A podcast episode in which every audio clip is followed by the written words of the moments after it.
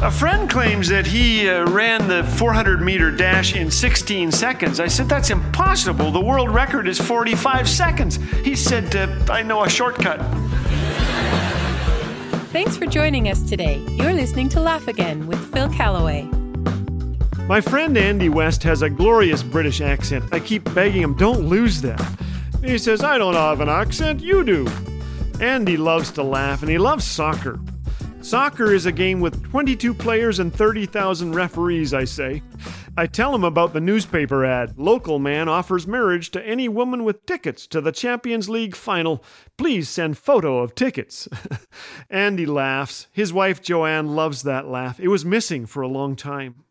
Devoted soccer fans remember April fifteenth, nineteen eighty-nine. Andy was there. He was a young police officer on duty. It was the F A Cup semi-final between Liverpool and Nottingham Forest. fifty-three thousand fans gathered in Hillsborough Stadium in Sheffield. The crowds were coming in as usual, says Andy. Then, at about five minutes to three, we were called to the other end of the ground. There was a fight or a riot or something going on. Nothing could have prepared Andy for what he saw next.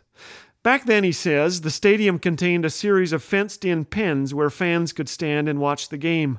To ease overcrowding outside the entrance turnstiles, the police chief superintendent ordered an exit gate to be opened, leading to an influx of fans into the already overcrowded central pens. Hundreds pressed against one another.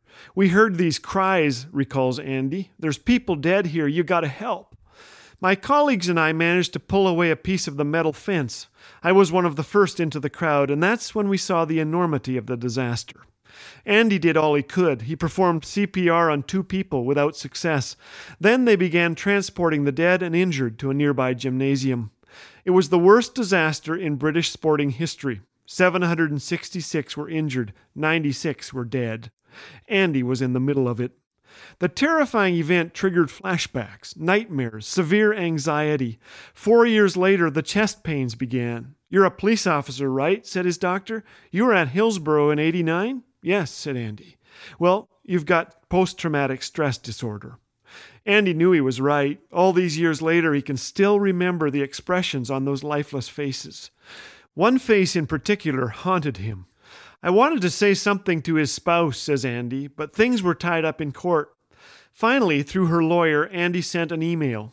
For over twenty-five years, I have wanted to let you know that I did all I could to revive your husband. He wasn't a mess when I pulled him out. He looked at peace. My life has changed. I'm a Christian now. I moved to Canada and became a pastor. She responded with gratitude. A few years after the disaster, I too became a Christian, she wrote, telling him of the power of Jesus in her own grieving and recovery. Reading her email, the enormity of my burden and guilt was removed, says Andy. God continues the healing process today. Proverbs nineteen twenty-one means so much. Many are the plans in a person's heart, but it is the Lord's purpose that prevails. Despite what life serves up, God is sovereign, Andy believes. He can even use horrible situations to accomplish his plans. He has our backs, even when life doesn't make sense. He loves us deeply. That love never fails. Whenever I hear an ambulance, I think of Andy and pray for the amazing people who are there when things go wrong. Today, Andy helps Laugh Again hit the airwaves on radio stations around the world, including the U K. Humor is a great gift, he smiles. Laugh Again helps me with that. Hearing your encouragement never gets old. Every listener note we read feels just like the first. Sasha recently wrote, "My family loves watching these together. Thank you so very much, and God bless you all." Thanks, Sasha. To share how Laugh Again has impacted your walk with Jesus, or to express your encouragement with a donation, visit laugh again dot u s or call one eight four four, six six three, two four two four. Laugh Again. Truth bringing laughter to life.